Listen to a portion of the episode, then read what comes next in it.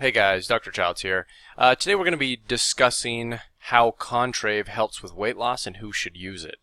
If you aren't familiar with what Contrave is, it's a prescription weight loss medication, um, one of the newer weight loss medications, and um, they claim to be the number one most prescribed weight loss medication um, that is currently available.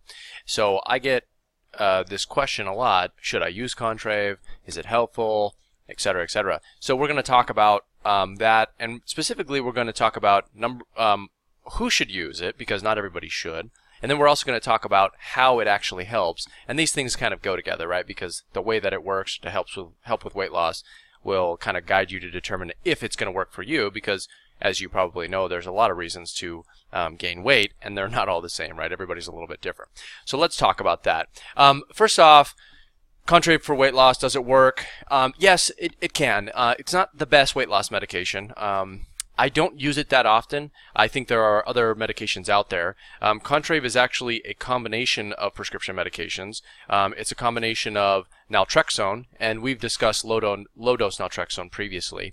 Um, this is actually a little bit of a higher um, dose that it's I think it's around 12.5 milligrams um, or so around around that range in, in Contrave. Whereas most of the time when we discuss low dose naltrexone, we talk about the 4.5 milligram or one uh, 1.5 to 4.5 milligram range.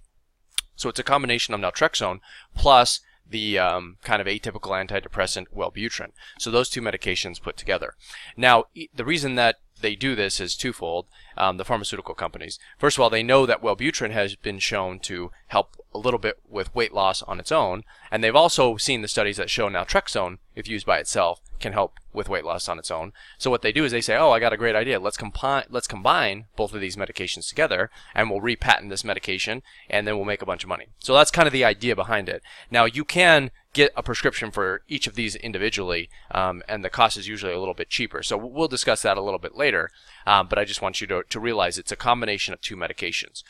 Um, so does it work, and who should use it? Uh, so does it work? Yes, but who should use it? Let's talk about that there are certain patients who stand to benefit more from this combination of, of uh, medication because of the way that it works.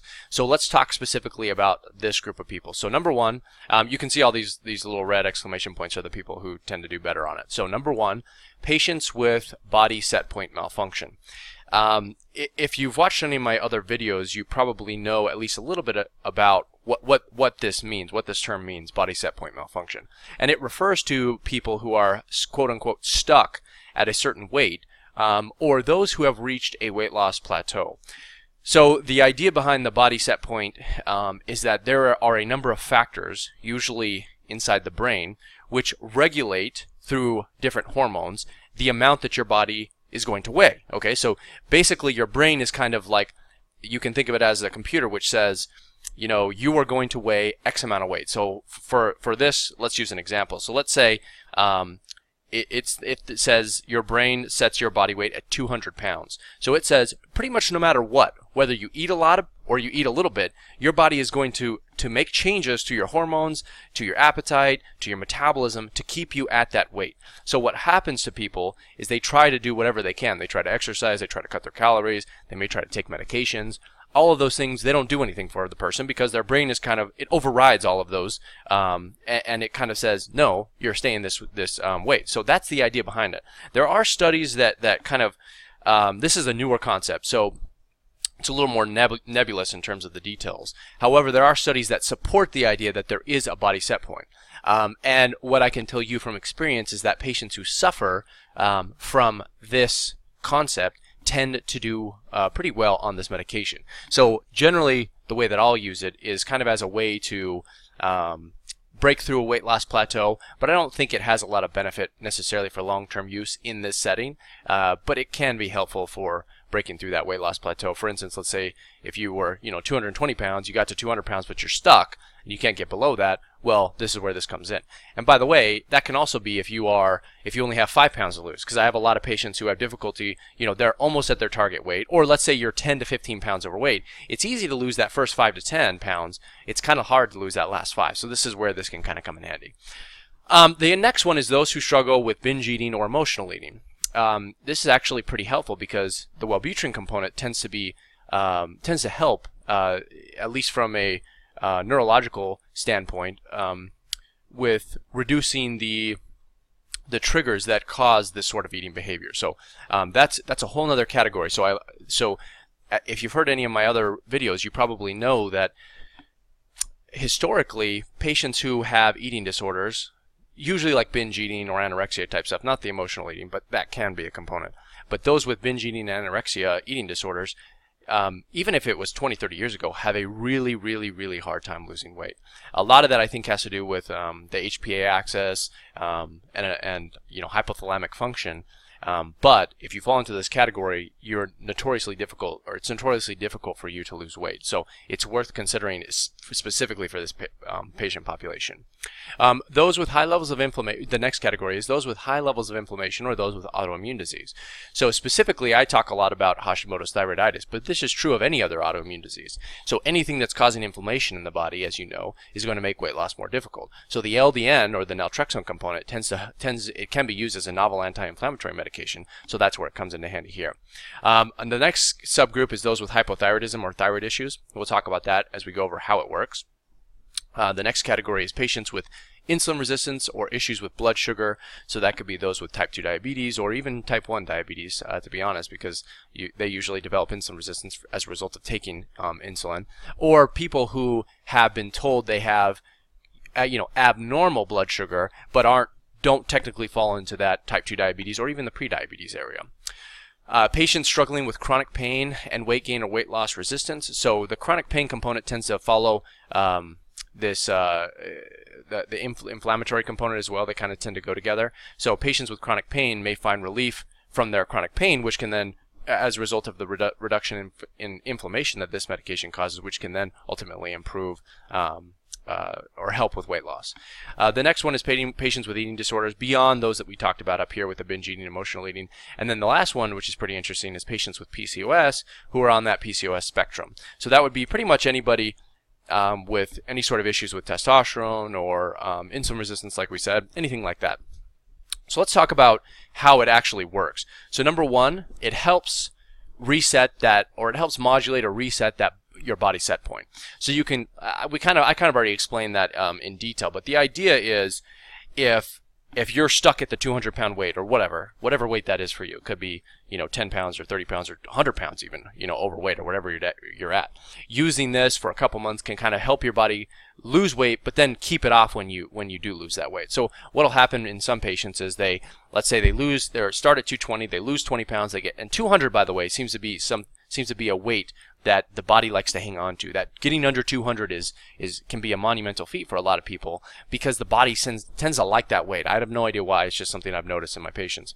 So let's say you you lose 20 pounds from 220, you get down to 200, and you're able to lose like five pounds or two pounds or three pounds, but then you you know over the next week or two weeks, whatever it is that you do, you always go back up to 200. Well, then what you what this medication does is it helps you say, you know, when you you're at 200, you lose five pounds, you go down to 195. It helps you stick to that 195 weight, so that the next time, so that the weight continues to compound on each other, and you continue to lose beyond that pound. So think of it kind of as like a a way to help you it helps your weight loss become more sticky, so to speak. That's just an easy way to think about it.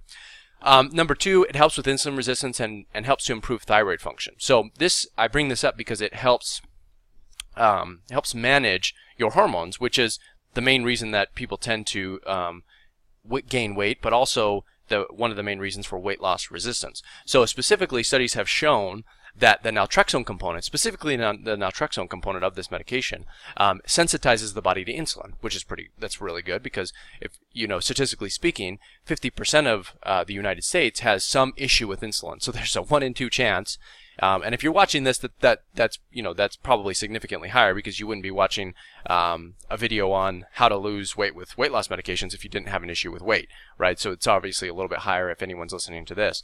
So that's point number one. Then point number two is naltrexone has also been shown to um, improve thyroid um, hormone status by increasing T4 to T3 conversion and by increasing total T3. So what that does is it makes available more of the active thyroid hormone in your body, which is great. That's exactly what you want because T4 um, by itself doesn't activate the cellular processes that T3 does. So you have just take this is why some people who take Synthroid or levothyroxine they don't get the results they're looking for because they they may take that medication but they may have a block in the conversion process. So the whole goal is to get that T3, not just to get that T4. So this helps um, increase that total T3, but it also helps increase um, the conversion of T4 to T3. Boom, two things that you want. So in terms of hormones, helps improve insulin, helps improve thyroid status, which is great. The next one is number three is it helps uh, anyone who has binge eating or overeating. So if you look at these studies, this is just Wellbutrin, by the way, by itself. But naltrexone does do this. So this study that we're looking at is just one that focused on um, Wellbutrin and patients who had patients who took the bupropion, which is Wellbutrin, and then they kind of they kind of um, assessed over time, over eight weeks in this study, um, how many episodes, binge eating episodes, did they have per week? And you can see that this gray gray line, those who took the the um, Wellbutrin um, by, again by itself, but there's a there's a uh, increased component here um, if you're taking it with an naltrexone. But you can see obviously that this gray line is lower than this darker line, um, and that's because those who took the the bupropion or the Wellbutrin had fewer episodes of binging, which is great. So um, this again, this is one of those one of those things that this problem doesn't necessarily uh, relate to everyone, but if you fall into this category, then it's worth considering specifically for your situation. Um, now, obviously, if, if binge eating binge eating isn't going to be the only problem you have, if you even have this problem, um, as it relates to your weight. But it's something that has to be taken care of if you want any sort of long-lasting weight term, right? We're looking for lifestyle changes, not just quick, gimmicky, or you know, uh, rapid weight loss type of stuff. Um, so number four is it suppresses appetite. Now, generally, again, if you listen to any of my other videos, you know that the suppression of your appetite isn't necessarily a good thing. Um, suppressing your appetite for long term can trigger changes to your hormone status, which then causes a reduction in your metabolism, increases reverse T3, and increases leptin, which makes weight loss long term more difficult. So this isn't necessarily a good thing for everybody, but it is good if you suffer from these from overeating, right? So in this case, the suppression of appetite tends to be for better for those who also tend to overeat. So what I want you to understand is it's okay to suppress the appetite to bring you to a normal level in your body, um, a normal like caloric uh, uh, intake. It's not okay to to take a someone who has a normal um, caloric intake already, then further suppress their appetite. That's not good. But if you take somebody who's already overeating and you reduce their appetite a little bit, that's fine. That's great. In fact, that's what you want. So this is included here, you know, for completeness sake, but you don't necessarily just want to suppress your appetite. Okay, so again, it's kind of it has a kind of special. Um, it's it's special for uh, scenario for certain people. And then number five, it reduces inflammation. We've talked about why inf- reducing inflammation is so important um, for weight loss, but I'll, I'll talk about some of these points. I, obviously, inflammation is not is not something you want in your body because it increases a lot of other um, it increases your risk for developing things such as myocardial infarction, which is heart attack, stroke, etc. Um, but as it relates to weight loss, it's also very important, and here's why. So inflammation provo- promotes poor thyroid function, which leads to high reverse T3 and a low free three uh, free T3 concentration. Concentration. So what that means is it's going to lower your metabolism. Um, inflammation increases your appetite. Obviously, not good if you're consuming, you know, you're increasing your caloric intake. Inflammation also lowers testosterone, which results in a decrease in muscle mass, and then therefore indirectly a reduction in metabolism. Inflammation promotes the development of leptin resistance, and leptin resistance is a hormone imbalance. Um, I, I recommend if you haven't seen the video on, that I did on leptin resistance that you go and watch that now. Uh, the reason is because leptin resistance is along with insulin resistance, which is the next one here, these are probably two of the main reasons that people um, can't lose weight. And so you have to address these things. So again, inflammation makes worse these two conditions, so they have to be addressed if you want to lose weight.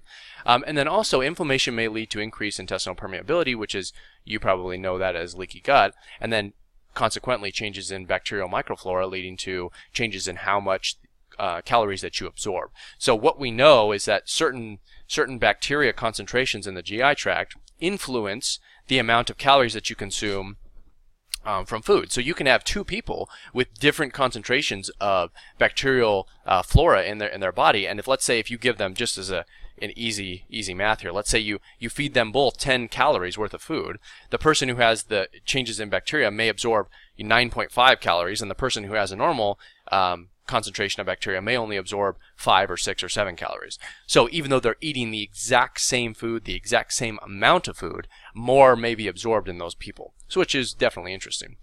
So testing for uh, systemic inflammation, if, if you don't know, it's pretty straightforward and pretty easy. You can look for C-reactive protein, which is a nonspecific marker of inflammation. You can look at for the ESR, which is an erythrocyte. It stands for the erythrocyte sedimentation rate, which is a, which again is a nonspecific marker of inflammation.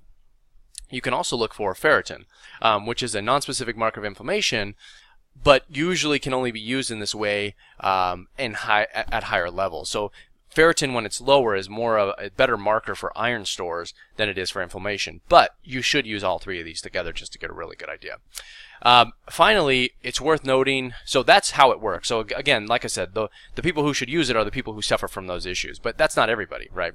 Um, it's just helpful for these people. The one thing I want to, to mention to you here is that you should use Contrave not in isolation meaning if you're just if you're hoping to just take a medication and you're hoping that that medication is going to cause you to lose all your weight and you're going to normalize your, your body weight that's just not going to happen. Don't don't even walk into the taking this medication with that mentality.